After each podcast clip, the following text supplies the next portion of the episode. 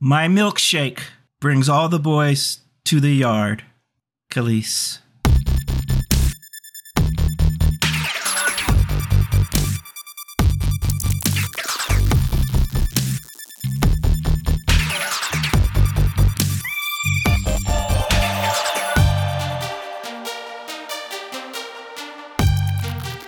Hello, everybody, and welcome to yet another episode of Belonious Pundits. I'm Kentod Svensgaard, and along with me, please say hello, hello, hello to Mister A J. Mass.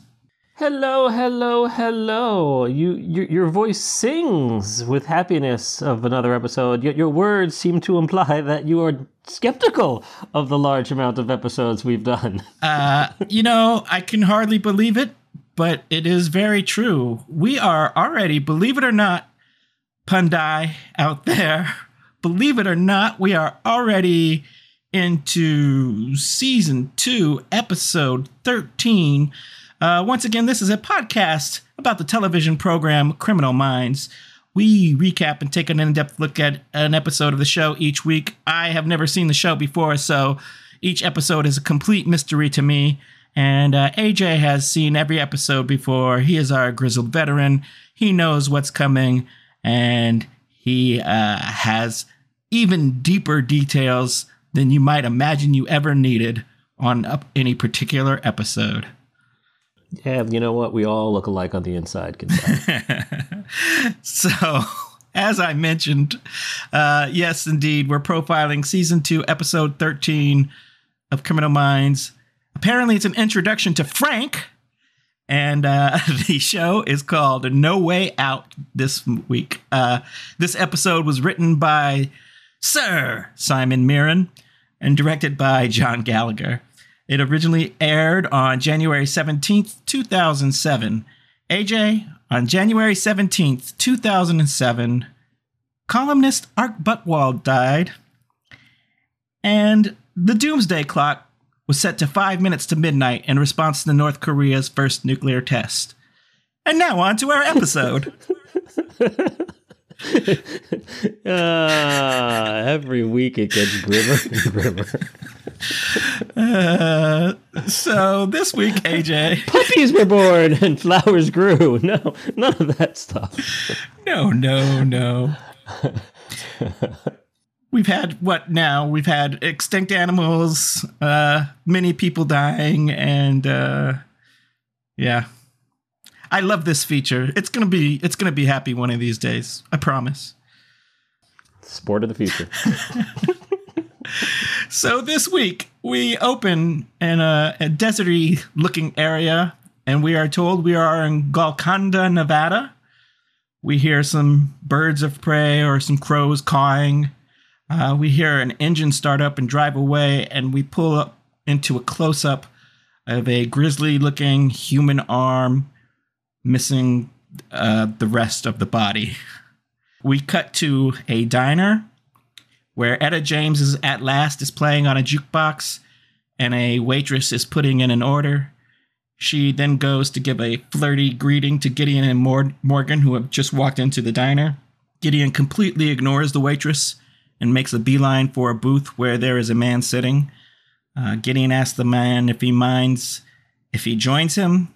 The man says please, and Gideon takes a seat, while Morgan just sort of looms over the whole, both of them, looking like he's just ready and itching for action. I will mention that the actor uh, playing this man in the booth is Keith Carradine, whom I always, almost always confuse with his brother David, but he's been in a billion things, so he's like a, a what I would call a, a big-time guest star for this show. He is a big-time guest star. Uh, he had a very major run in uh, season of Dexter and is currently seen on another show that I podcast about. Uh, he's currently on Fear the Walking Dead as uh, John Doris Senior So uh, he he's he's a grizzled veteran. Yes. That's what a grizzled veteran looks like. Yes.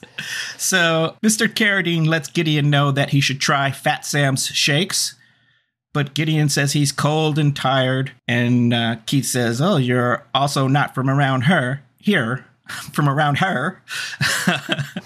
uh, and Gideon says in his very very Gideon way, "Well, where are you from?" The waitress, meanwhile, who is eyeing this scene, brings Keith a strawberry shake, and Keith says to Gideon, uh, you really should try the shakes. And uh, what's your name? He tells Gideon that names are a hobby of his. So Gideon says, Jason Gideon. And uh, Keith says, Jason, from Greek mythology, to heal. Gideon, a hero from the Old Testament who led the Israelites against the Midianites. Your parents had great ambitions for you. I'm Frank, Germanic, third century, derived from the name of a type of spear. I wonder what type of aspirations my parents had for me. Morgan isn't down for the repartee, and he says, why don't we just cut to the cut all the crap, Frank? Where is she? Frank appreciates Morgan's directness, and uh, Gideon says, you're right, I'm not from around here. I'm an F B I agent, and he flashes his badge, and Frank looks at it and says, uh, the B A U, oh, you didn't disappoint your parents. Gideon says, well, we're looking for a man in his mid to late fifties. Listens to Beethoven, wears a corduroy jacket with a fleece-lined collar, which is what Frank is wearing, by the way. I guess I should Although point it's, it. it's a little less impressive when he's sitting there in front of him and he can see that that's what he's yes, wearing. I mean, true. Let's be honest on that one. True. It's not like uh, the magic of if this was in the profile scene. So he's left-handed, and then uh, Morgan grabs Frank, and he pulls a small notebook out of his jacket pocket. And Gideon continues, inside his right jacket pocket will be a notebook, and it will give the extensive detailed accounts of the torture inflicted on every one of his victims. Morgan starts to read the no- notebook, and he, he points out, uh-oh, this notebook is actually new, and there's only two entries in it. Black male, two hundred twenty pounds, portly, white female, early twenties. This, unfortunately for them, doesn't prove anything. Frank says, in a very uh, serial killer type way, guess what? When I'm finished with my shake, you'll get what you're here for. But then I'm going to get up and I'm going to walk out of here. And you and your lapdog, he says, looking at Morgan, are going to let me. He sips his shake all up in Gideon's face.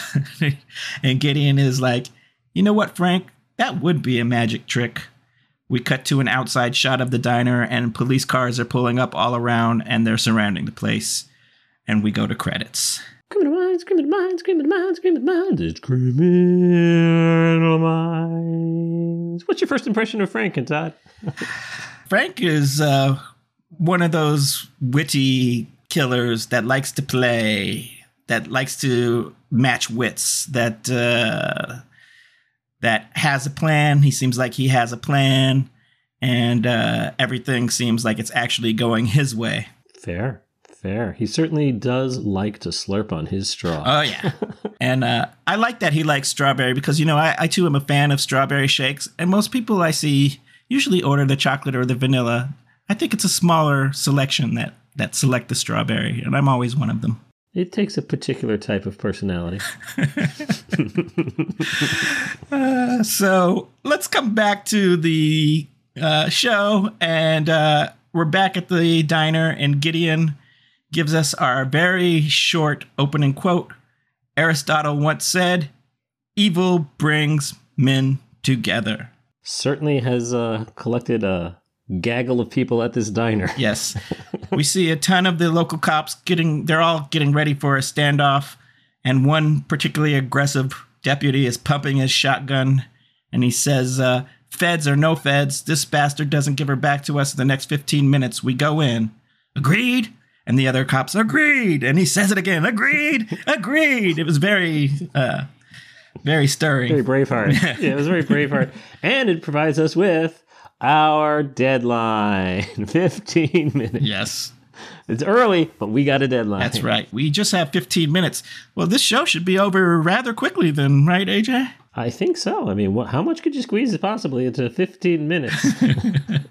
So we pan back inside to the diner, and Frank is still sipping on his shake nonchalantly, and he gives the clock a glance, and it's just a couple minutes after three. And Morgan notes that he's been looking at the clock and uh, says he's waiting for something.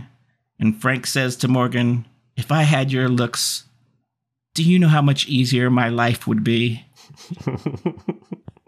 um, surprisingly, Morgan doesn't flirt back. Uh, Gideon asks Frank, my man. Gideon asks Frank if he wants to know how they caught him, and Frank is like, please do tell. And uh, Derek points out to Gideon that, hey, you know, those cops outside want to kill this guy. Maybe we don't really have time for explanations. And uh, Frank says, you know what? You have the time it will take for me to finish this shake. And Gideon, uh, Gideon, that's all the time that Gideon is going to need, apparently. Uh, he starts off his story by saying, we got a request from Sheriff Georgia Davis. It was eighteen seventy. This town was founded. Yes, Gideon does not care about deadlines. uh, we actually do cut back to one day earlier in the B A U office, and the scene starts off in black and white, so you know that we're in a flashback. And uh, that device is used throughout the rest of the episode uh, so that we know whenever we're going back in time. J J is telling the team about the case and, and as usual, cutting between very grisly pictures that I won't describe. In, in this particular case, in nineteen ninety-six, the ribcage of a male was found in the Desert Rose National Park. It was never identified. However, this very morning, the remains of two victims were found almost in exactly the same place. Prentice says, well, it's been ten years. It could be a big coincidence. And Reed says, well, it would be if the unidentified male wasn't missing a right rib bone. And the torso found this morning is missing exactly the same rib bone. Both of them were surgically removed, and the advanced rate of decomposition on the male means that he died far far a long time before the female. Uh, J J identifies the female victim as Catherine Hale. They identified her by a bracelet that was on her wrist.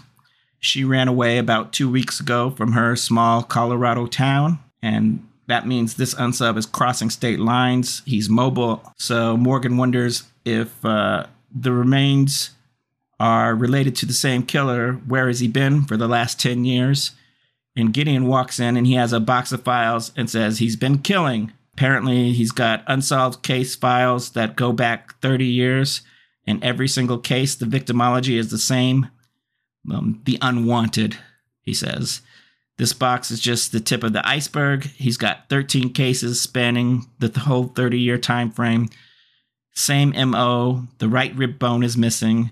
It's him, Hotch. It's the same killer, Gideon says. All of the remains were dumped in remote areas and always near Interstate eighty. And up until now, no remains were found that were this intact or this close to the actual time of kill. And also, there's never been two victims dumped at the same time in the same place.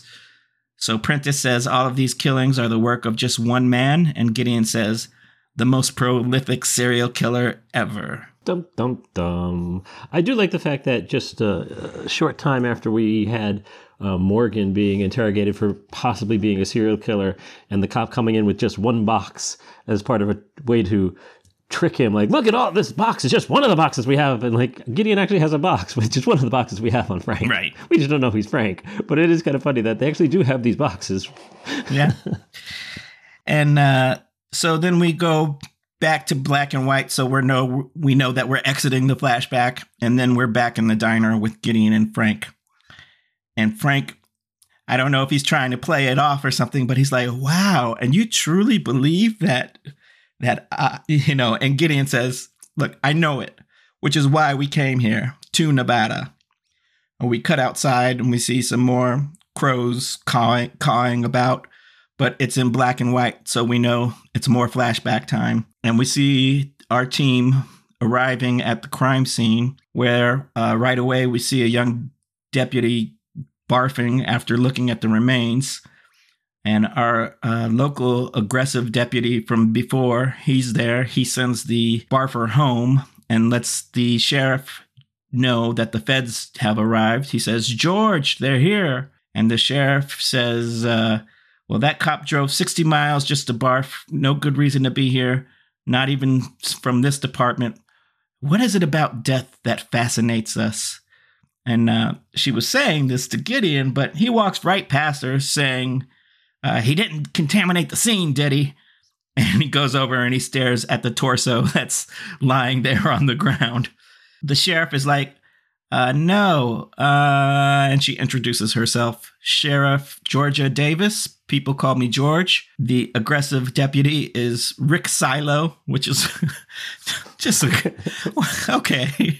Uh, yeah. Yeah, he, he's uh, he's uh, Red Four in Luke Skywalker's uh, squadron.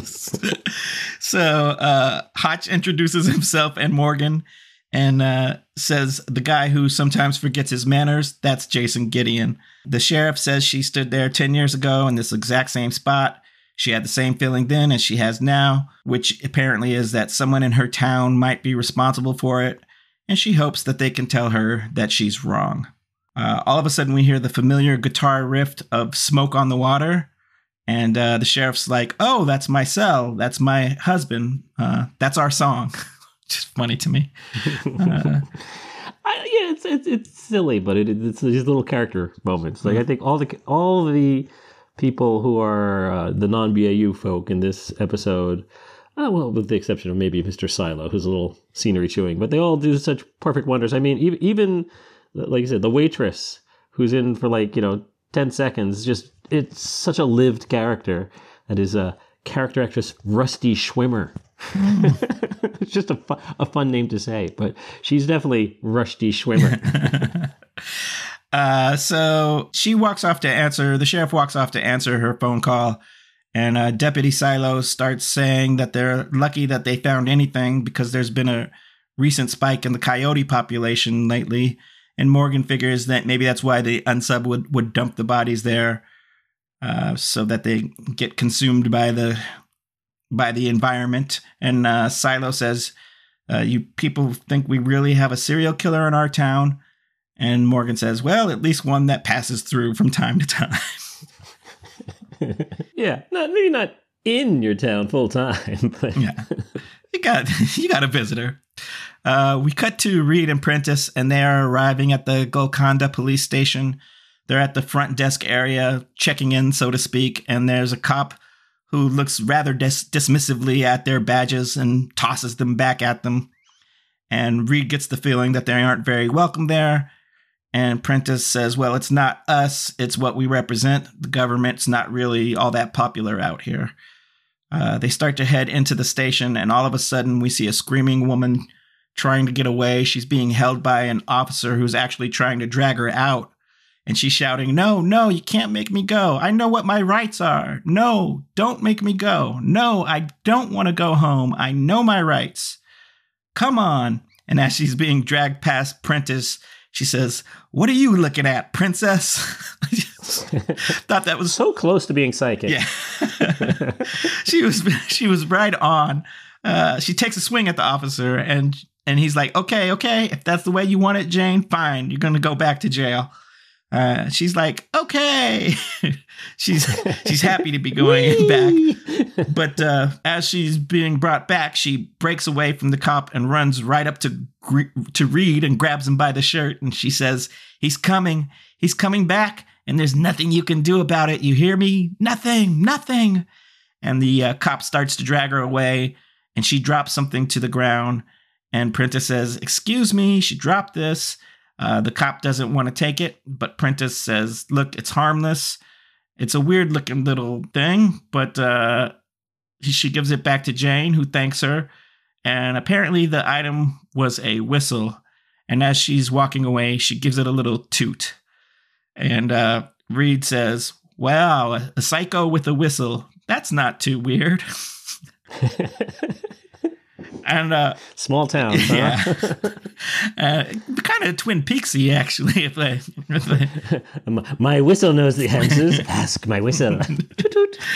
uh, I should point out the uh, crazy Jane is portrayed by Amy Madigan, who I almost always confuse with Amanda Plummer. So, oh no! How can you do that? They're nothing alike. I know that they're nothing alike, and I don't know why. But every time I think about Pulp Fiction, I say, oh yeah, Amy Madigan in that opening scene with Tim Roth, and it's and I'm always wrong. But um, she is a fine actress, also in a, a a bunch of stuff. So they they they they had a big budget, I think, on the guest stars for uh, this particular episode. Mm-hmm. So uh, anyway, we cut back to the team at the crime site. And Derek is noting the tat- some tattoos on the torso that look like prison gang tattoos.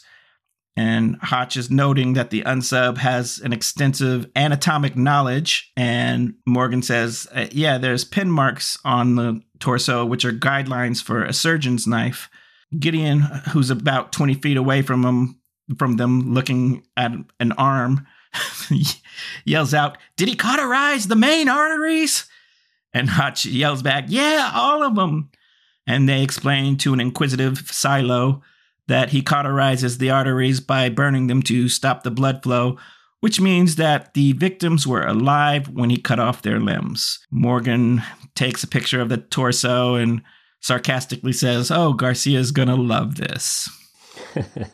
He knows his Garcia all too well. Yes, we cut to Garcia looking at the photo as she's scanning the various databases, looking for matching tattoos.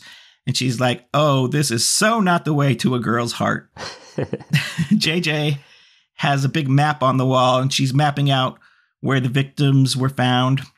Uh, she puts a pin on the map where Catherine Hale was last seen in Salt Lake City, Utah, and then a pin where she was found in Golconda, Nevada. Uh, meanwhile, Garcia gets a match for the tattoo.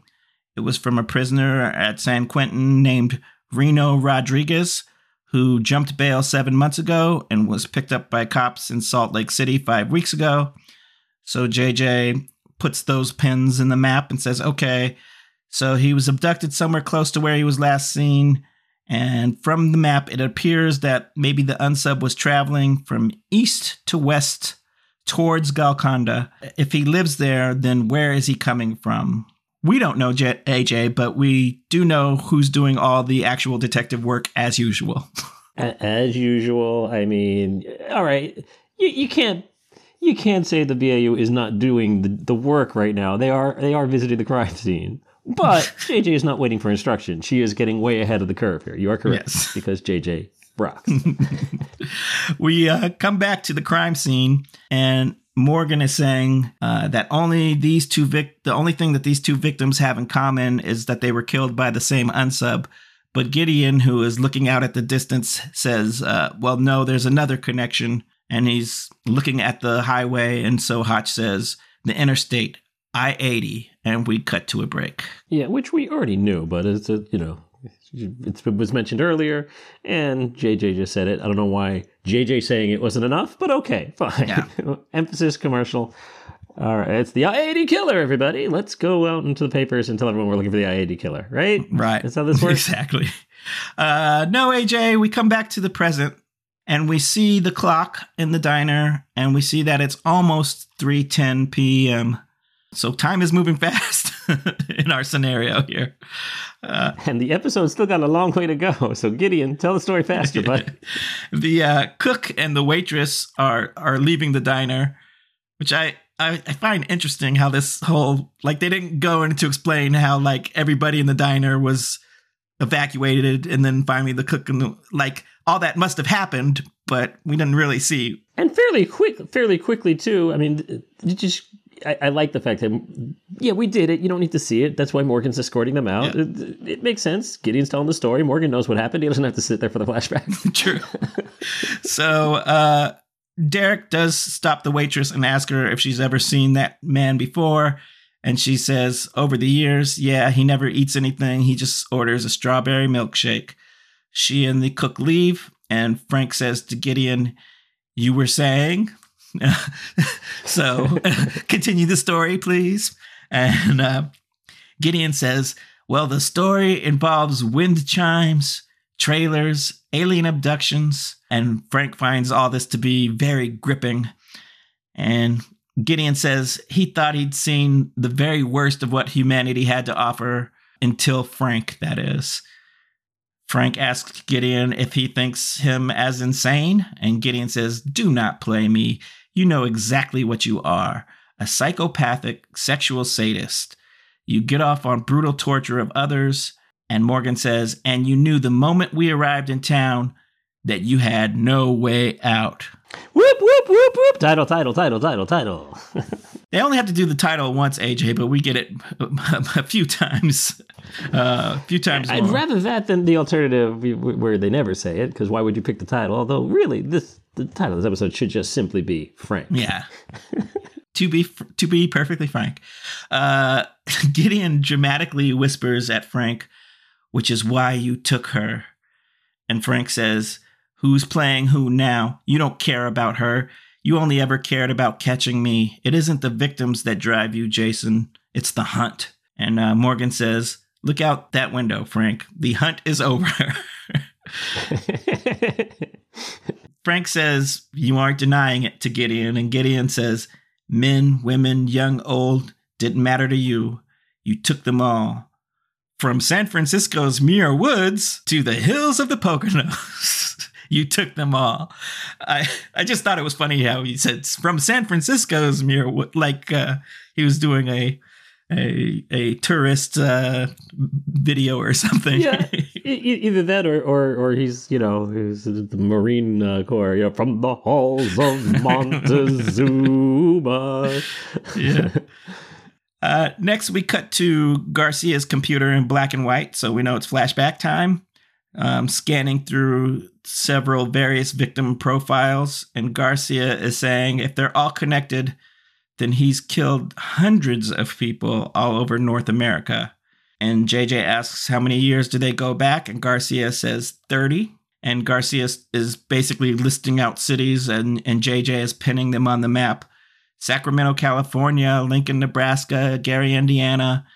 J J says, well, if we can figure out where he's been, maybe we can figure out the significance that Golconda has to him. And Garcia finds out, finds something, and she says, uh, you want to hear the really bad news? And J J asks if it can get worse. And Garcia says, it just did. We see on her computer screen a medical examiner's report on Catherine Hale. And then we see that it's on Reed's, Reed's screen at the police station, and he's uh, printing it out. And so he brings the report to everybody else. The victim's blood had high levels of ketamine, which Hotch notes is primarily a horse tranquilizer, but is also used as a date rape drug. He says... It also cures COVID, right? Yeah. He says... I read that I read that once. That it must be true. Yeah. He says, in street lingo... I love him saying in street lingo, but he says, uh, in street lingo, it's known as being stuck in a K-hole. uh, this means, unfortunately, for the victims of Frank, it means that they were completely conscious when he killed them. And then basically it's the profiling scene. They uh, talk about everything about the unsub here. Um, they say it's essential for this unsub that he sees terror, the terror in his victim's eyes. That's what gets him off. He He's either had medical training or he's honed his skills over the years. We're looking for a man that's going to be in his mid to late fifties, highly intelligent, methodically and obsessively clean. Prentice says that his vehicle is most likely an R V, muted in color, neither old nor new, in perfect working order. And Morgan points out it'll have a C B, radar detectors, police band radio, which all of which have helped him evade the police. Apparently, also, his vehicle is his killing room. It'll be soundproofed, and you'll have surgical instruments on the walls, and there's a stirrup chair or, or an autopsy table in it. And Gideon says, and all of his kills are recorded. If it's not on video, it's in a journal that he carries on on him in his right hand inside jacket pocket. That, where, this is a this is a good, like, uh, where did you get that from time? So Silo is there to ask that for us. And they explain that the tool marks on the remains indicate that this guy is left-handed. And they say, finally, that this man is void of all normal human feelings. Yeah, I, I would say that in general, these profile scenes do lean a bit heavily on the Sherlock Holmes of it all. Just, you know, there's that... Because Sherlock Holmes and Arthur Conan Doyle started this thing about, oh, you know, I could tell that you uh, you walk with a limp. uh, because your shoe is like a centimeter on the left and therefore you must be right-handed. Like, that always goes back to, we can tell these things because of observations of the... Uh, that's the kind of stuff they never would ever be able to put in a profile. Left-handed, sure. I, I, but, you know, and he has three buttons missing on the right side. No, he likes to wear green. Like, no, not, none of that stuff. So uh, next we cut to, and it's a pretty neat shot from the black and white photo of the arm to the straw that is pumping up the milkshake to Frank's mouth, where it sort of, it, it, it was just a neat little uh, transition there. No, th- this episode is very well done. This is one of their, their better episodes, so from top to start to finish. So there you go. And Gideon is continuing with his uh, story. He says, a killing machine, incapable of remorse, compassion, love. Frank uh, actually looks perturbed for a moment, and then he gives a little laugh. And Morgan is like, what's the matter, Frank? And uh, Gideon picks up the rest of Frank's milkshake. You know how they serve it in a little silver side cup, and then you pour your milkshake in the cup. So Gideon picks up uh, the uh, silver cup to pour the rest of the shake into Frank's cup. Like, uh, you need to be finishing your shake, sir. Uh, Not only that, but it's it, that tends to be the halfway point uh, of your milkshake. So it's like, uh, mm-hmm. I have now reached the apex of my story, and now it's time for the denouement to begin. So Gideon looks at Frank and he's like, uh, is this something I said? Because Frank is still obviously a little perturbed. And Morgan's like, you got him all worked up, Gideon. And Frank looks at Morgan and says, beauty can cover a multitude of sins, but underneath we all look exactly the same. And Morgan says, I know what gets you off. Fear, seeing it and feeling it. Well, look at look out that window, Frank. You are not leaving this diner. Frank says, uh, I don't want to. And he looks at Gideon and says, not until this story is done. And then he takes another sip of the world's longest milkshake. I, I do love the fact that, you know, Frank is a formidable opponent. Uh, you know what he is. He admits what he is. He's not trying to hide the fact that he's the killer. He's like, oh yeah, you know, you're the killer. You got me, and uh, I-, I have no plans of of being run in, and you can't possibly see that there's any way out of this. Hence the name of the episode. But you know, he is so not uh, bothered by Morgan, and that's bothering Morgan, and I love that because this is what Morgan does, and he knows how to handle this, and like. He's unsettling Morgan without even trying, just because he is who he is. Mm-hmm. It's, it's it's a fascinating uh, bit of character work to see Morgan just like, yo, no, we got you exactly. Like, mm-hmm, yes, yes, you do, Mister Morgan. Whatever. Anyway, back to the story, Slim. And he's he's using a lot of uh, a talk about how Morgan is beautiful. Like this is like his second sort of hint that. You know, oh, Morgan is a beautiful man. Like what it would, what, what I could have had in life. Like there's something to that psychology there. Like, like just because you're beautiful, don't think you got it all, Mister Morgan, basically. Yeah, exactly. Or, and also to the point where like he's self-aware enough to know, like, you know, I'm not the most attractive man. Right. So uh, next, A J, we flash back to the police station where Silo is reporting that they have roadblocks set up everywhere. So there's no way anybody's getting out of town. Gideon is looking at the sheriff, who looks like something is bothering her. So Gideon asks her what's up. And she says, well, that profile you gave does remind me of a story I once heard. I think there's someone you should meet. We cut to a jail cell cell where our crazy woman Jane is.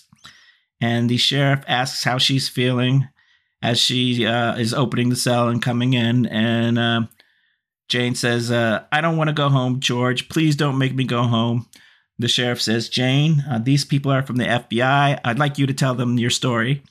And she says, why? So they can make fun of me too? And Prentice looks at her whistle and says, it's very pretty. Did you make it? And she says it was a gift. And Prentice says, uh, well, what happened to you? So Jane goes into her story. She says... I'm just laughing at the inception of it all here as we go into a flashback within a flashback. Yes. uh, she goes into her story. My car broke down. The engine went out on me. And, you know, in the, those days, they didn't have any cell phones. So I try, was trying to fix it myself. Then I felt the presence, and then everything went white, and I was in a spaceship.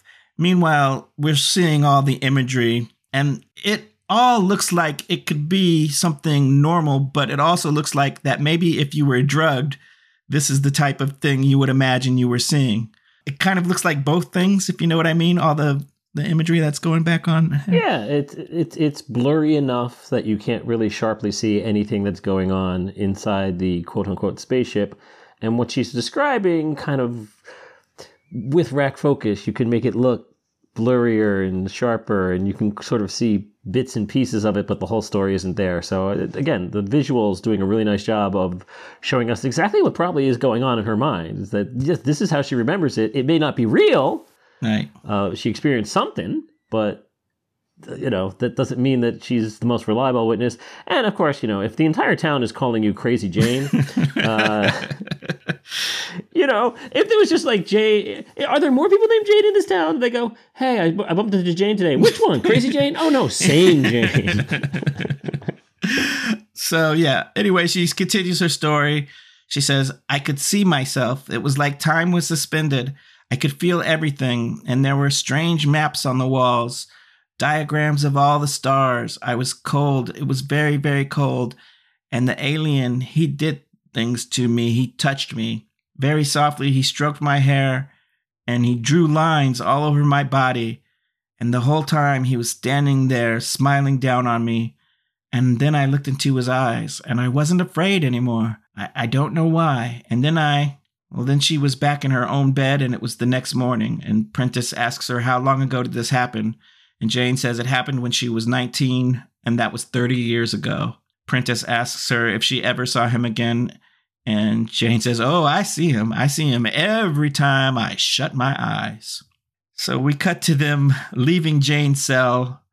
Reed is saying, well, the strange maps on the walls could have been anatomical drawings, and the sheriff asks, well, what about the, the fact that she said she could see herself? And Gideon said, probably a mirrored ceiling. So his victims could see themselves being dismembered. And the sheriff says, every time I think it can't get any worse, it does. And Gideon explains that Jane's subconscious mind has created this delusion that she was abducted by an alien. And Prentice points out it's possible she's the only one that survived Frank. And uh, although they don't know it's Frank at this point. And the sheriff says, well, why did he let her go? They say it's because she said when she looked into his eyes, she felt relaxed. And in that moment, she wasn't giving him the one thing that he really wanted, which was fear. Makes sense. Makes perfect sense if you, if you follow the profile. And uh, also, I mean, she said it was thirty years ago, which means this was, if not his first, it was one of his first uh, kills. So he, certainly early on is when... Uh, prolific serial killers are going to make their mistakes or not have fully developed ways to deal with uh, situations that are outside of their control. And clearly this was not what he expected, and he kind of uh, fumbled. So you can understand if she had said, oh, it happened last Thursday, we probably would have not believed her. Right. And she would be Crazy Jane. But right. Next, uh, we cut back to the diner. And Frank is saying, you know, I read once about a woman whose body was found in her, in her apartment. Uh, upper East Side of New York, I think. And Morgan starts to say, look, if this is a confession, let's start with the woman you just took. I, I thought Morgan was going to say, look, we've already had two flashbacks in the next four minutes. Can we not can we not add a tangential flashback? Because the audience is not going to re- realize what's going on. So, uh, but yeah, Frank just continues. She killed herself, but her body wasn't found for more than a year. She's surrounded by over a million people, and not one of them missed her. And what does that say about society? And Gideon answers, it fills me with a profound sadness. But it doesn't make you feel anything. Those that society doesn't care for, the throwaways, the runaways, the destitute, disenfranchised, the forgotten. Yes, Gideon, fifteen minutes. You could have said one of those things. The wretched refuse of your teeming shores. These are the very people you target. But not last night. Something changed. You took a person of prominence, someone that mattered to everyone. Why? And Frank says, well, that's the interesting question, Jason. Why?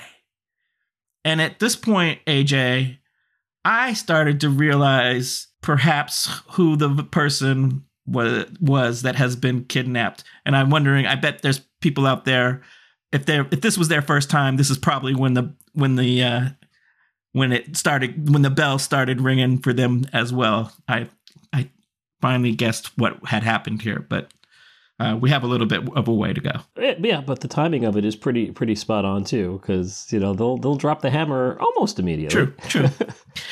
So yeah, all of a sudden there's a commotion outside, and a man bursts into the diner holding a shotgun, and he's pointing it at Frank.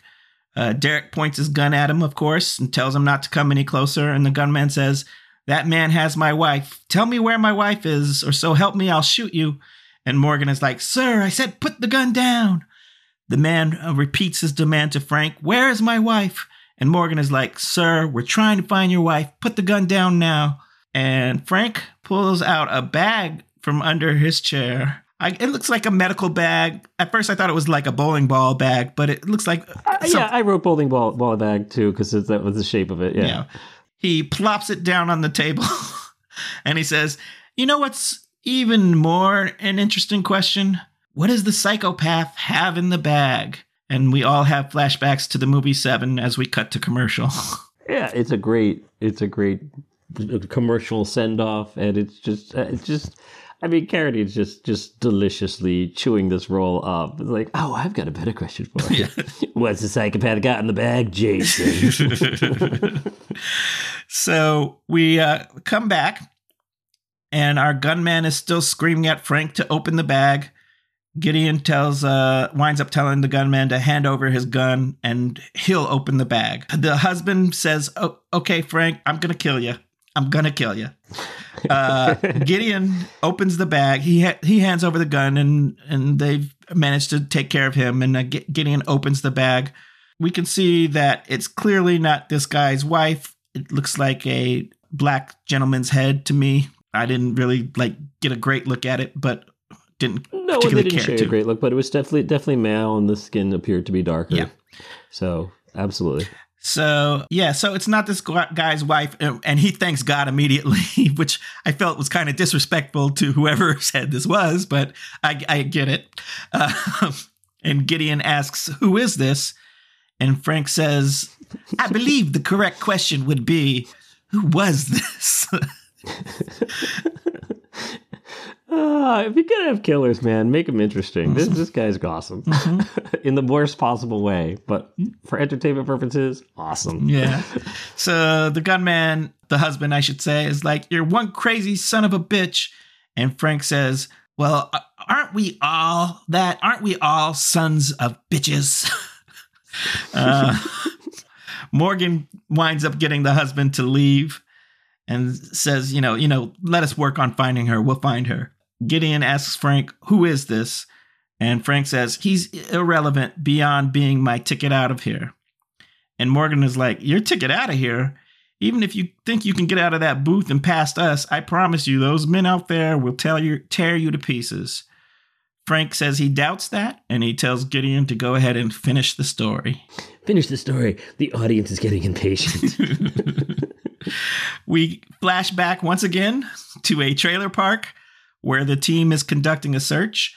Hotch says that they've set up a nationwide tip line, but all they've really got so far is white male, mid to late fifties, tall with a medium build.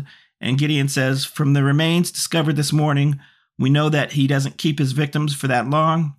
So the sheriff says, "Well, we've got more cops arriving by the hour to help find this guy. And we've also put out a nationwide uh, A P B. And Morgan says, "Well, if he's still in this town, and we believe he is, he has absolutely no way out." Silo, yes, Silo is there, and he's like, "Well, what are we waiting for? Let's go catch this son of a bitch." We see a montage of the team and the police questioning various folks around this rather large trailer park. I've called this the montage of nope. Yes. Because every person they encounter, they're, they're, like, they're just shaking their heads going, nope, nope. Never, I don't know. What, I can't help you. Nope. Haven't heard of him. Yep. Nope. Haven't seen him. We cut to a bit later. They haven't found anything. Uh, Silo asks, "How can you even be so sure he's here? He probably could have left town when we found the remains." and Gideon points out that of all the cases where the remains were found, yesterday's discovery was unique. Uh, Hotch says, uh, yeah, he's never dumped the remains of two victims before. Why? And Silo says, what I want to know is how he managed to get away with it for so long. We cut to another part of the trailer park where Reed is walking with Prentice, and Reed says, uh, to get away with murder, you simply don't tell anyone. I mean, that, that's not the only way, but that does go a long way, is once you've gotten away with murder. Right. yeah, I... A little on the nose. uh, Prentice says uh, the only people he told were the people he killed, and then he took from them what he needed, cash, credit cards, et cetera. And Reed says, I'm going to call Garcia and see if anything that Catherine Hale owned was used after her death. Prentice is still going on. Then he moves on to his next victim. And then we cut to Gideon, who is telling the sheriff, till he reached Golconda and for some reason emptied his vehicle before driving in. We cut to J J talking to Garcia, but she's really finishing Gideon's sentence. So this is sort of like a, a moving scene of everybody telling everybody the same thing, basically. But uh, which, which by the which by the way, ends with J J, who has figured this all out despite not being on the scene because she's just that good. Mm-hmm. True that. True that. She says uh, where he dumps his victims. The first two victims in the exact same spot as before. And Garcia says, you know, it's almost like he's purging his vehicle before he drives into town. And J J says, yeah, I don't know. It seems almost like the unsub is always traveling from east to west, passing through every state in the same month every year. Uh, that gives her an idea, and she gets on the phone, and we cut to Hotch on the phone saying uh, the remains that were discovered ten years ago, it was the same month as this month, right? And J J says, right. And then for a week after that, the trail goes dead. And Hot says, yeah, it's like this guy is taking a vacation in Golconda. Which is, sounds to me like it's like one of those obscure uh, Carlos Castaneda novels or something. Vacation in Golconda. The uh, sheriff asks, so where is his R V? And we cut to Reed, who's telling Prentice, at this point, Reed is having a, an idea, and he's saying, maybe he's not using an R V. Maybe he's towing a trailer. Uh, she says, yeah, that way he could unhook and move about town freely, and then he could also hide it. And that's why they can't find him. And Prentice says he's waiting for the roadblocks to clear. So if he has a truck... She says it's going to look just like his trailer, maybe muted in color and American-made. And Reed says, well, it's going to be dark soon. We should go back and call Gideon. I think the unsub's in town somewhere. And I suppose I should point out that while they're having this conversation, there's an old woman by a trailer knitting something, and she's looking at them, and then we see like a jeweled wind chime being blown. It's appear I think this was uh, atmospheric, but it did also have, I guess, a point to it. Yeah, it's it's a little sloppy because it, it does kind of look like Reed sees the wind chimes and that's what gives him the idea, which doesn't really make sense from any leap of logic. You know, you could pull a stretch here and go, well, Reed is so always working these things out in his subconscious that he subconsciously has figured out the end game already. It's just slow to bubble, but yeah, it, it doesn't quite work, but it's there. Yep, it is. Uh, we cut back to Gideon, who is letting the team know that they have to go back into town. They're going to search the garages, warehouses, any place someone could hide a large trailer. And the sheriff is like, well, like you said, he never takes his victims when he's here. So if he's not going anywhere and he hasn't got anyone, we can wait until the morning. And Gideon's like, what? No, we just we can't wait. And the sheriff is saying, look, her men are all tired. She's tired. She's got roadblocks on every road. Hotch tells Gideon she's right. They could wait until uh, first light. And Gideon's like, y'all can do whatever you like. I'm going to go find them. And Morgan just sighs and was like, it's going to be a long night because like I, Morgan knows he has to go with Gideon, basically. Yeah. He's the muscle. he's, he, he, he's Guillermo and he's on Nandor duty tonight. So the sheriff apologizes to Hotch after they walk off, but she says she's got to relieve her men and she's going to get back to the office. And Hotch is like, he understands. He'll talk to Gideon. We then cut to J J coming into Garcia's office, but Garcia is kicked back in her chair, taking a much-needed snooze. Uh, J J says, hey, Garcia, which wakes her up with a little scream, and she looks at J J and tells her uh, she likes knocking. Um, and J J's like, uh, anyway, I've been going over the tip line for hours, going over all the I've calls. Actually been working trying to solve the case because I'm J J. Yes. While you've been in here sleeping, I've been go- spending the last hours being productive. Um, she's been going over all the calls on the tip line, and she found she found something. There's a anonymous caller that claimed they saw an R V that matched the description of the one they gave to the media, leaving Golconda. Firstly, not a single R V or trailer has passed through any of the roadblocks. She already checked. She found time to check that first. And secondly, J J is wondering why would they call anonymously. So she asked Garcia to trace the number the call came from. And Garcia says, well, it's a cell phone and it belonged to clickety clickety clack Catherine Hale. And it's from Golconda. So this guy, he could have just kept on going. They may never have caught him. But Garcia says, with all this heat on him, what's keeping him in that town? Whatever it is must be freaky special, she says. Yeah, I didn't like this. I don't, I, I just don't like the terminology they use. You know, Garcia, why don't you trace the number? No, why don't you look up the number? Because this is an anonymous tip line. It's either registered. It's too late to trace it now. He's not on the line. So why don't you do a reverse lookup of this number? Uh, you know, just, trace doesn't really work yep. here. And the show gets lazy sometimes with that because, oh, it's Garcia. She must be tracing the number. Good point. Good point. Good point. Uh, we cut to the sheriff who is telling someone that Mark is away at his mother's. She He took Tommy home with them. She's obviously in her house. Uh, she sees an answering machine message. She starts to play it. And she's talking to whoever she's with. She's saying, you're safe here. You said you didn't that you didn't want to go home, and I couldn't leave you in jail. And uh, she says she'll make up the spare guest bedroom. And can I get you something, a soda? And she's got Crazy Jane with her. Just a tip: I'm not bringing anyone nicknamed Crazy anything to, to my house. Yeah, but Crazy Jane has been on the town thirty years. Yeah. She she knows they call her Crazy Jane. She doesn't, you know, she doesn't really seem to object, even though, you know, she doesn't really love people. But clearly those people she likes, she's a little saner around. Yeah.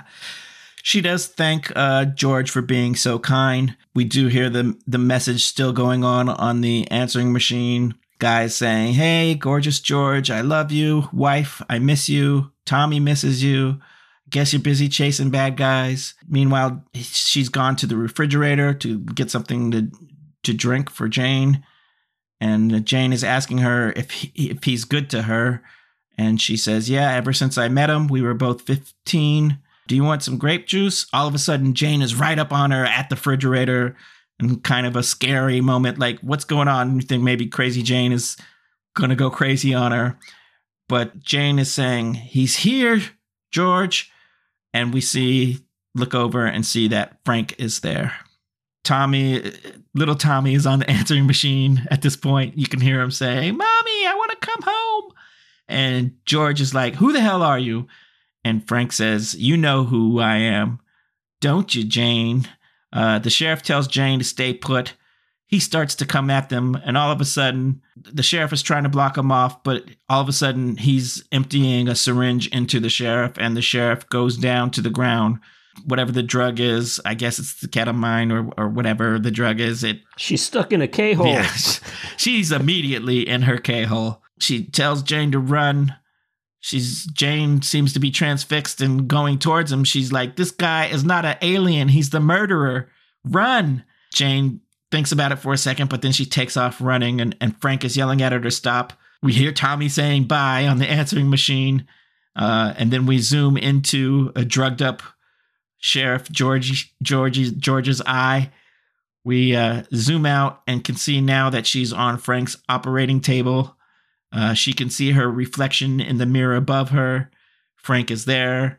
He's putting on his rubber gloves, and we cut to a break. Yipe. No good, no bueno. We uh, come back to the diner, and on the clock, A J, it's only twelve minutes after three. So... Yeah, you know, it's amazing what you can do when you say, well, you know, Gideon's telling the story faster than we are seeing the story, certainly, but oof. Oof. So, oof. Frank is still sipping on his shake, and he's eyeing the clock, and Gideon says uh, he keeps checking that clock because whatever it is he came here for is coming here to this diner. And Morgan is like, okay, then we need to figure out what we missed, Gideon. And Frank says, and soon. I'm almost finished. And then he starts sipping his shake again. We flash back. You, you know, you just you just waited to hear. Yes. We flash back to the team arriving at the sheriff's house to investigate. Silo says, all clear. And he starts to run to the... There's a grape juice spilled on the floor and a, a pitcher tipped over. He starts to run to check it out. And Morgan is like, Silo, don't touch anything. We need to profile this room. And Silo is not having it. He's like, profile? You said the call was made five hours ago by the unsub right outside this house. What's the profile? He took George. Why? Hotch says, all right, we need to work fast. And Derek says, all right, she enters the house and then it's habitual. Uh, em- Emily's there. She says, okay, she drops her keys. She hits the answering machine. She takes off her gun belt. Then she moves throughout the kitchen. And Gideon is saying, you know, he's never taken anyone of prominence. Why take the sheriff? And not her gun, apparently, because her gun is sitting there on the floor. He says, Silo, call your office. See if she was planning to meet anyone. Uh, no way a cop would take off on a chase without taking their gun with them. Definitely looks like she tried to make a go for it, but Reed says she didn't make it because he holds up the syringe to so they know what must have happened there. Silo has hung up the phone. He says, guys, uh, George brought, brought Crazy Jane home with her. And Derek says, so he takes control of George, then goes after what he came here for, Crazy Jane. And uh, then they point some footprints in the grape juice. Those footprints, they gotta be Jane's. They go out to the back. She escapes. The unsub knows the ketamine's gonna wear off, so he's gotta act. He hasn't got what he's come here for. And Hotch says, for, so for leverage, he takes the sheriff, which means sooner or later he'll contact us. We cut to Garcia, and she sees all of a sudden that Catherine Hale's cell phone has turned back on. She lets J J know. Because she has a, because she has a trap on the line. Yes. A trap. Thank you. Correct terminology is important. She lets J J know, and so they call Hotch, who tell them that her, her cell phone just came back on, and it's in the middle of town. Silo is all ready for action. He's like, let's do this. And Gideon says, wait, wait, wait, wait, wait. He thinks we have Jane. And Morgan says, which means he wants a trade. Hotch says, whatever he wants, we need to find Jane and the sheriff fast. Uh, so he says, you go to town and we'll go to Jane's. Hey, I'm going to go to town. Woohoo! So Derek is out there with uh, Gideon and, and the rest of the cops in the what we'll soon figure out is the parking lot area of the diner. And uh, he's saying, okay, listen up. He should be driving a truck or an S U V muted in color, black, dark brown. And Silo says, or blue, because he's standing by a truck. He waves him over and says, come look at this. Uh, it's just like you boys said. He, he'll have a C B, police band radio, and radar detector. So they tell Hotch. Yes, Silo. Yeah, Silo. Who believes in profiles now? Yeah. Yeah. Yeah, true. Good point. And uh, Hot, they tell Hotch, uh, yeah, he's got to find Jane and fast. We cut to Jane's house where Hotch, Emily and Reed are up on the porch. They're ready to breach into the house. They're holding their guns, you know, ready to go in. Uh, and there are numerous wind chimes around the house. And they're all clanking away in the air in the wind.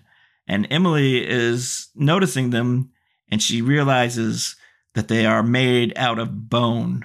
She tells the guys she thinks it's human rib bones. Which is exactly what Frank has been taken from the bodies. Everything is coming together. And I think this is where you could you could argue that Reed saw the whistle, because she, she approached him at the police station when she had the whistle and dropped it. And somehow he recognized it as being a rib bone. And he was putting this all together when he saw the wind chimes. And you, you could see that he was working on it. It would have been better if he said, hey, guys, the wind chimes are, are rib bones, instead of Prentice. But nevertheless. Yeah. We cut back to Gideon, who's with uh, Derek and Silo. And Gideon says he's waiting for us. And Silo says, well, let's go get that bastard. And Gideon's like, no, no, we still don't have the sheriff. Silo is like, well, when I get a hold of him, we will. And Derek says, hey, wait a minute, wait a minute. This guy is smart. We got to be smarter. He turned that cell phone on, on, cell phone on because by now he knows that we're on to him. And Silo says, well, you boys have fifteen minutes. Then we're coming in. And Gideon says, fifteen minutes. That's all I need. They head into the diner. Once again, we hear Etta James singing At Last. Uh, and our waitress is putting him in her order. And our opening scene plays out uh, up to the point of Gideon sitting down with Frank.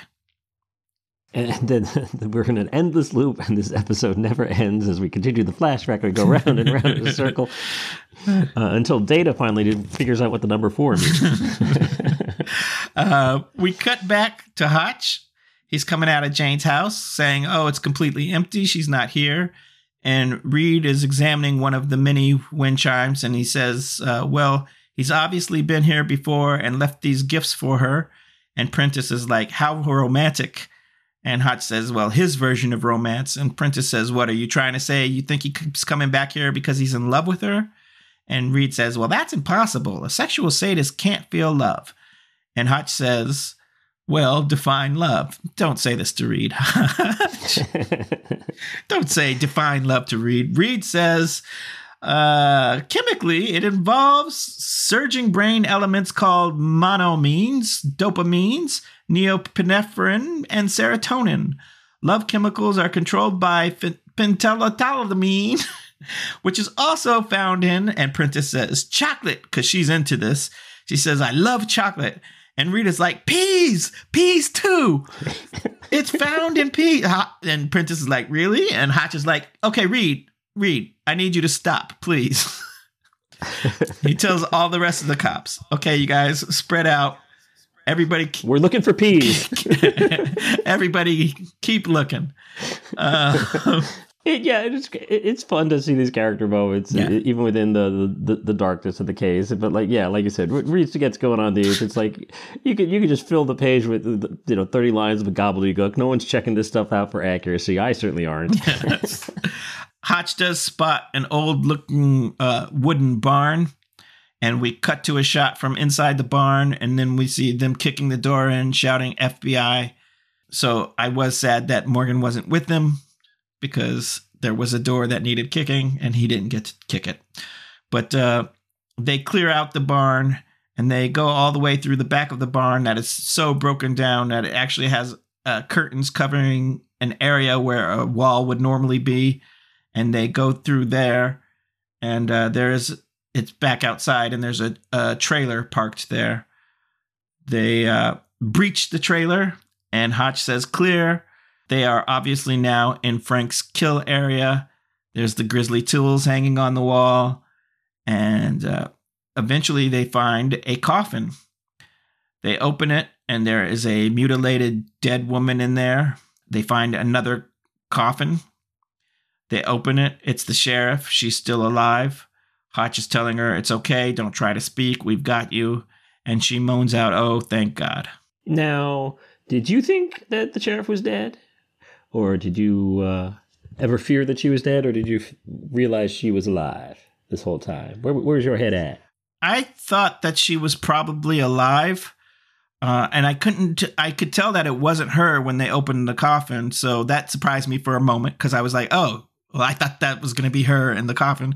So they had a second coffin, and, and, yeah. and it was her. Yeah, no, I, I think it's really cool because they they told you in the first scene of the episode. Because when when they do open the notebook that they find in Frank's pocket, right. There's only two entries. It's clearly the head they found in the bag when he opened it up, that his description, and the girl they find in the coffin. He finished his first book. He just started a new book, and these are his last two kills. He didn't write about the sheriff, so she couldn't have been dead. Right. It was a, it was a nice little... You don't realize they're telling you that uh, how this is ending, but they did. Yeah, good point.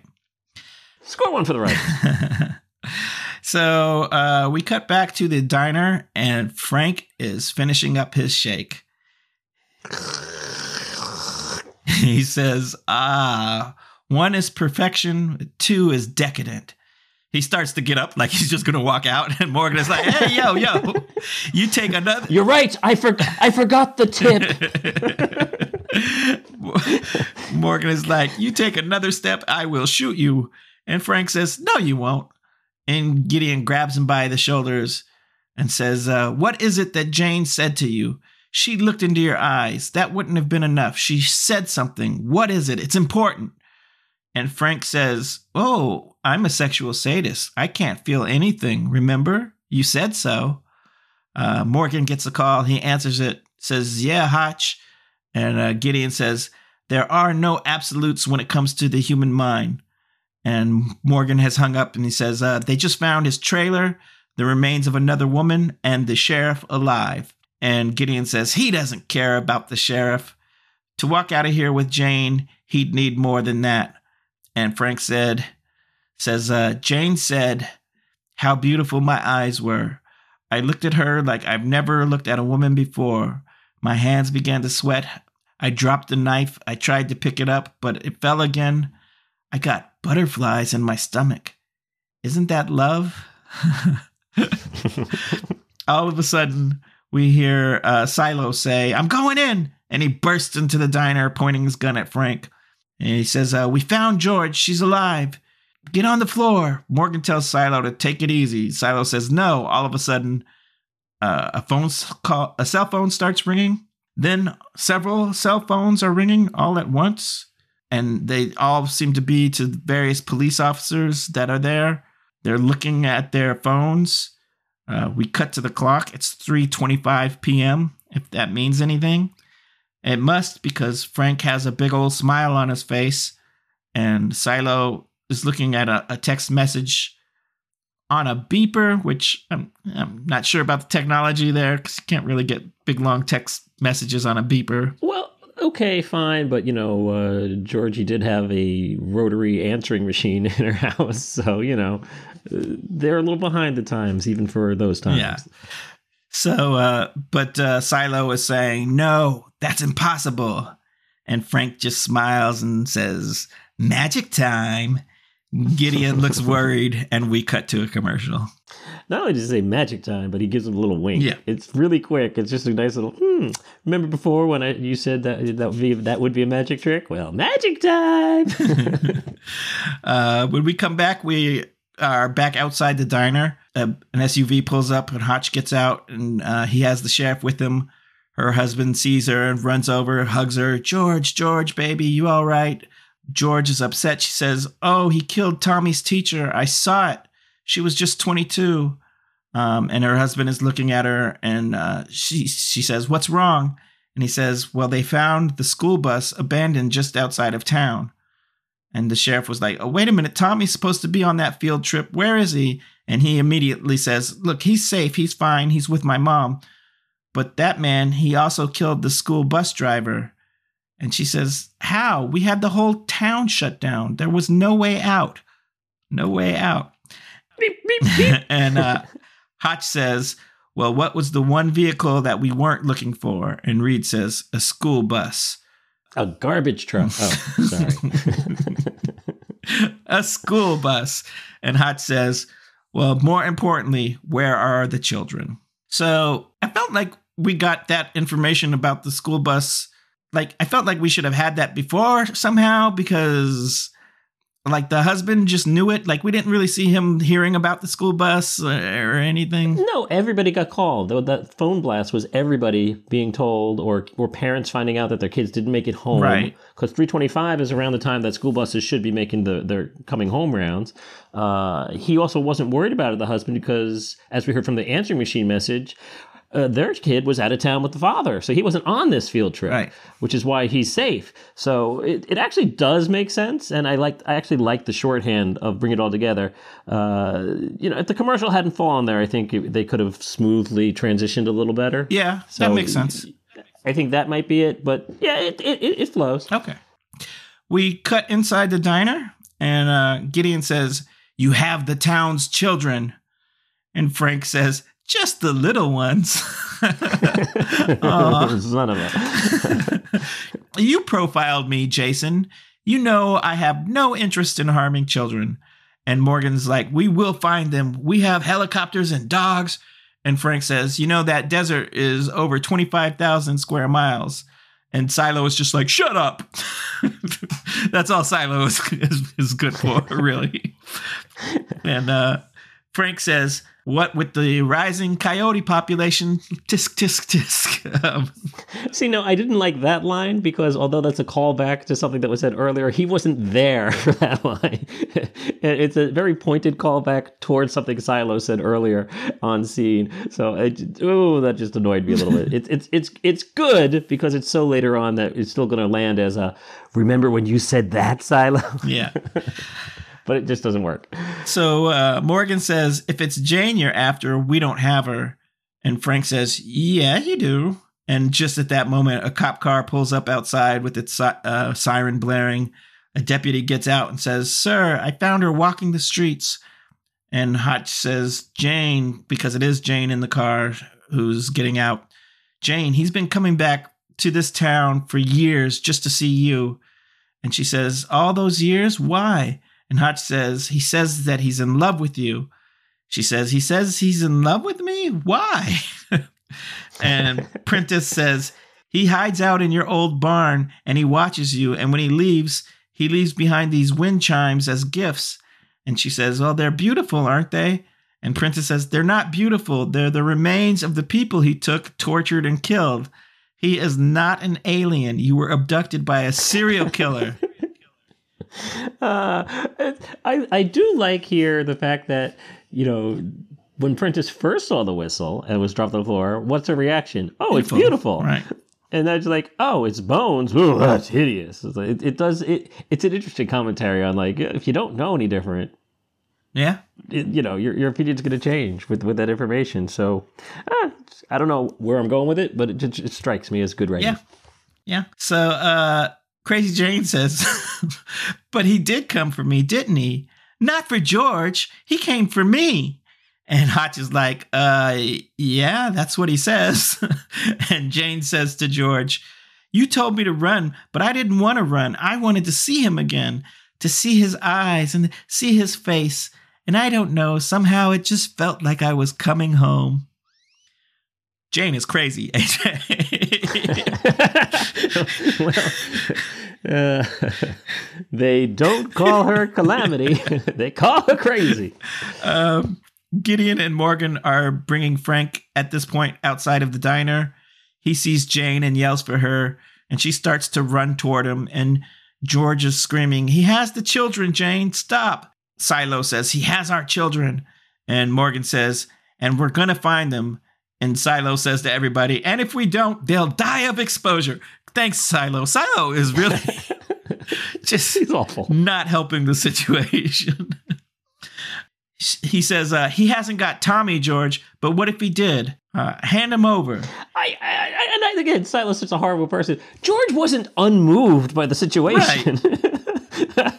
What, what are you bringing that, throwing that in her face for? Plus, she's still crawling out of her K-hole. Give her a second to respond. Dude. He's like, "What choice do we have?" And George puts her hand on him. She's, she's like, "Not this one," because she can tell he's like going to go do something bad. Frank says, "Tell them, Jason.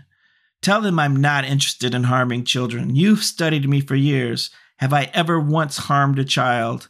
It does nothing for me. Give me Jane, and then they'll have their children back." Silo is wondering now if Jane is part of this whole thing with Frank. And George is like, "Look at her, Rick. She's not part of anything. She's as much as his victim as you are."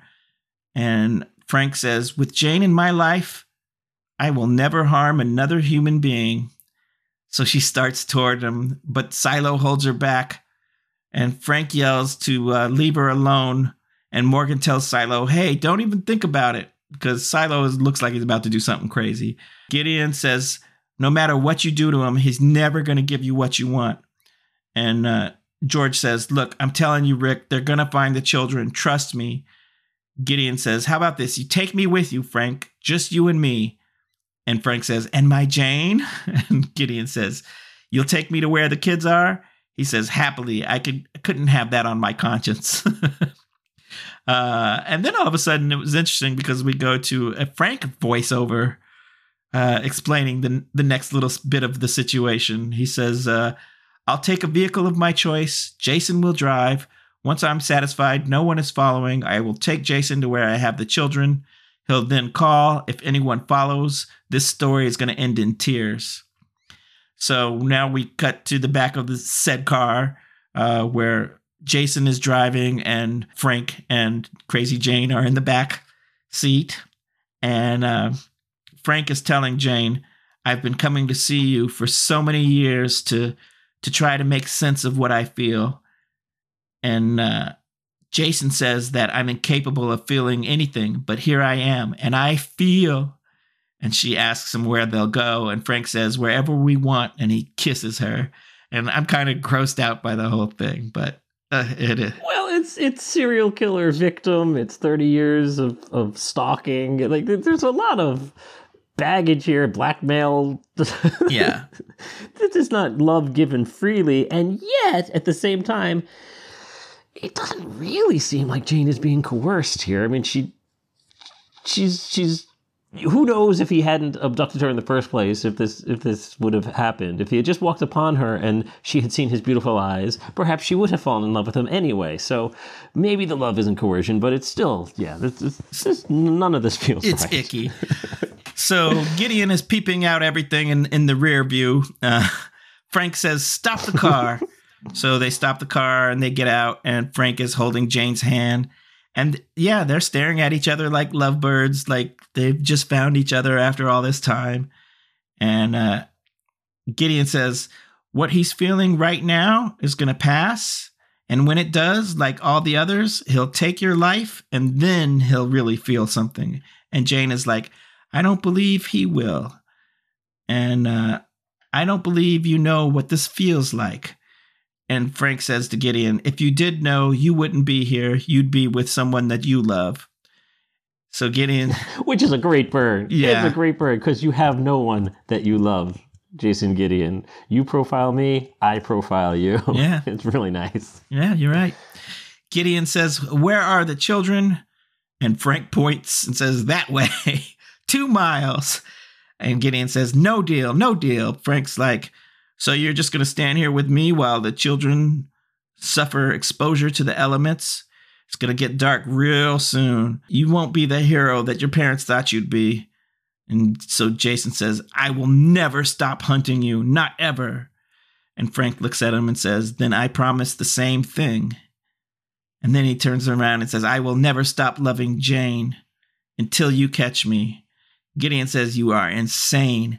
And Jane says, well, love is insanity, isn't it? And Frank is like, but it's a good insanity.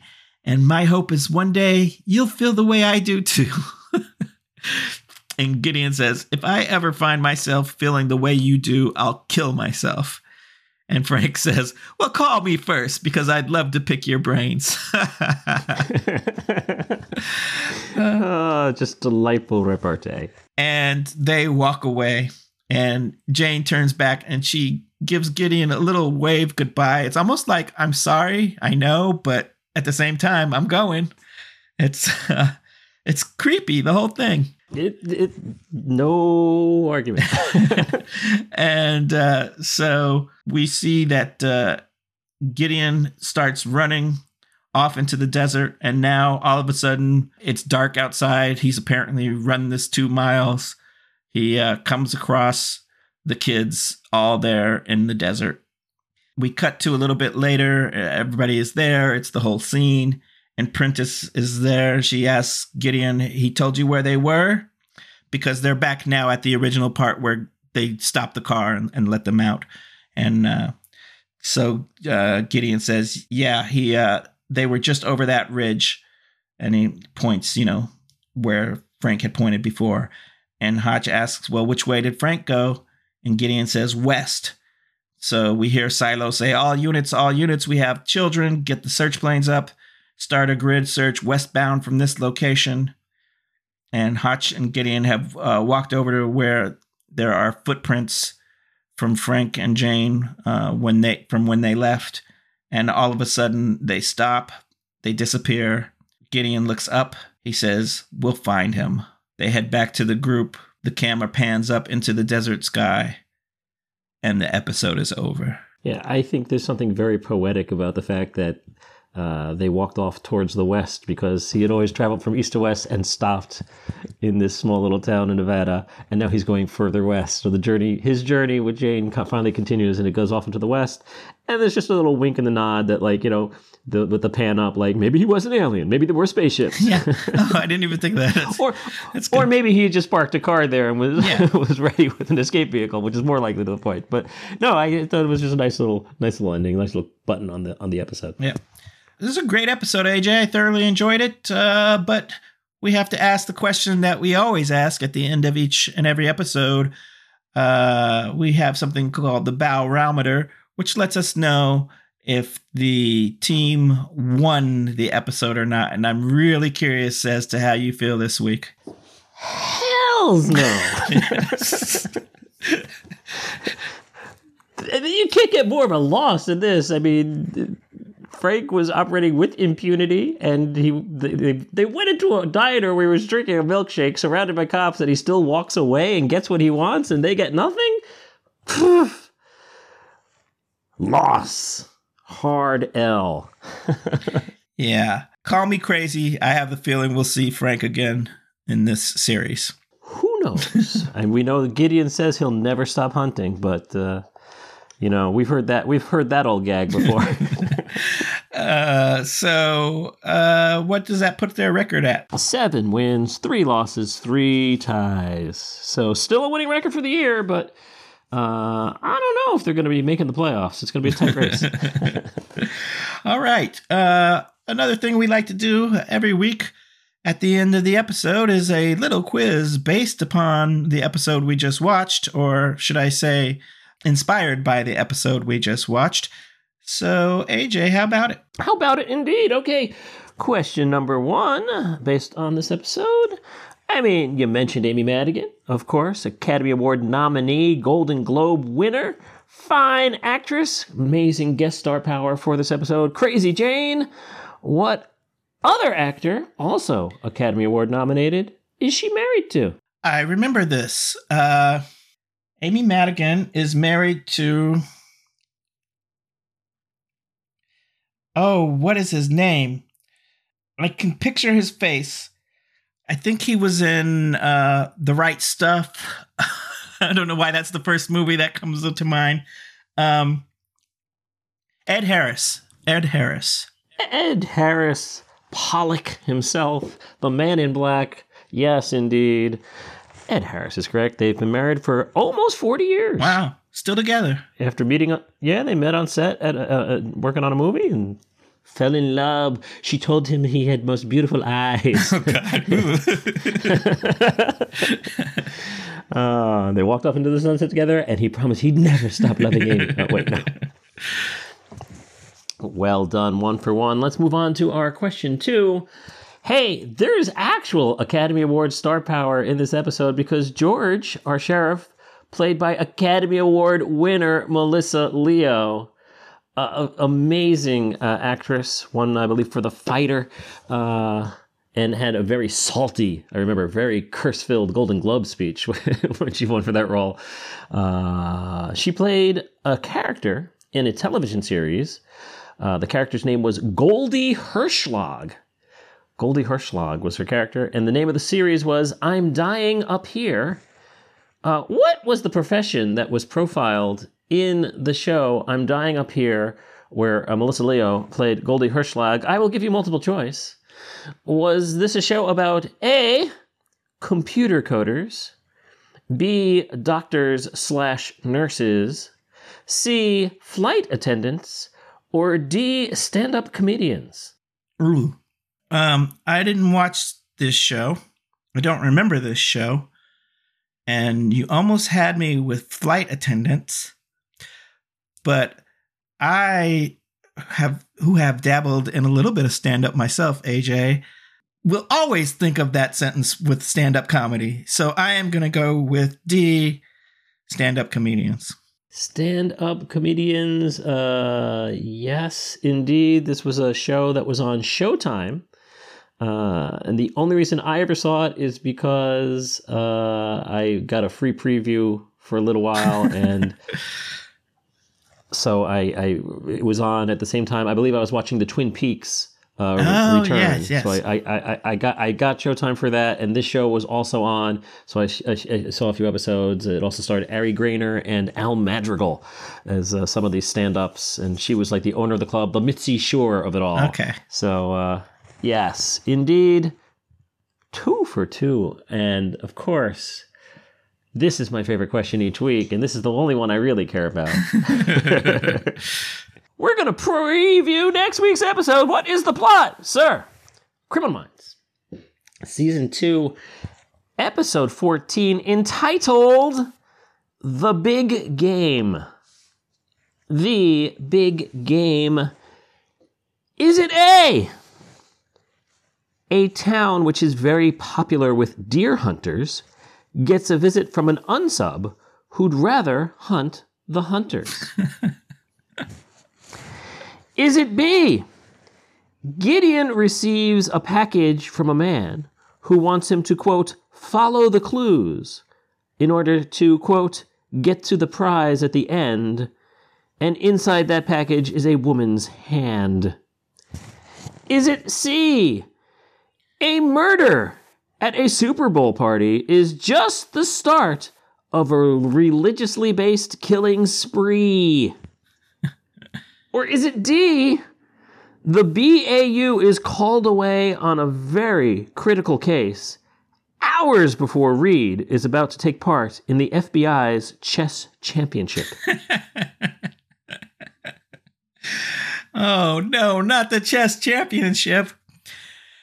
It's a big game. uh, A J, in my head, I have already narrowed this down.